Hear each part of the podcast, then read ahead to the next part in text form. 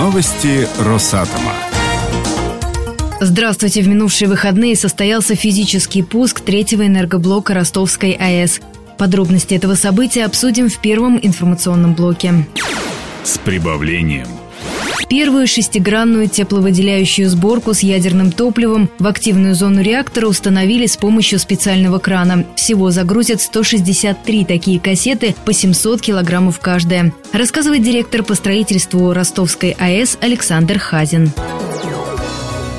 Все системы готовы, начинается загрузка активной зоны реактора, что после этого все дни счетные, и мы выходим на логическое завершение нашей работы, это включение все через некоторое время. То есть это и есть венец работы, скажем так, строителя, и дальше блок переходит полностью в руки эксплуатации.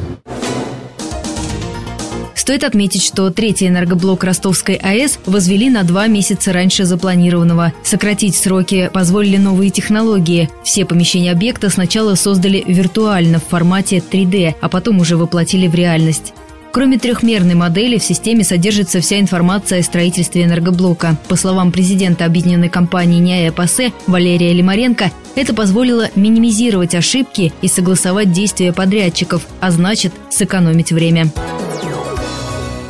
Сегодня работает система управления проектом. Эта система построена на самых передовых принципах. Это система, в которой работают тысячи человек одновременно. Сейчас мы стоим здесь, в это время идет проектная работа очередного блока. И специалисты, находясь в разных городах, одни проектируют, другие принимают эту работу, третьи эти материалы сдают, четвертые рисуют программу, как будут работать монтажники. Это похоже на мультфильм. То, что вы ходите в кинотеатр 3D смотреть, это просто вчерашний день, потому что здесь мульти 3D. Здесь одновременно управляются не только с э, объемами, вот три измерения, но еще и с ресурсами трудовыми, и с ресурсами материальными. Мы управляем и стоимостью в том числе, и каждый день мы знаем, сколько стоит объект, с какими-то отклонениями, которые происходят и прочее.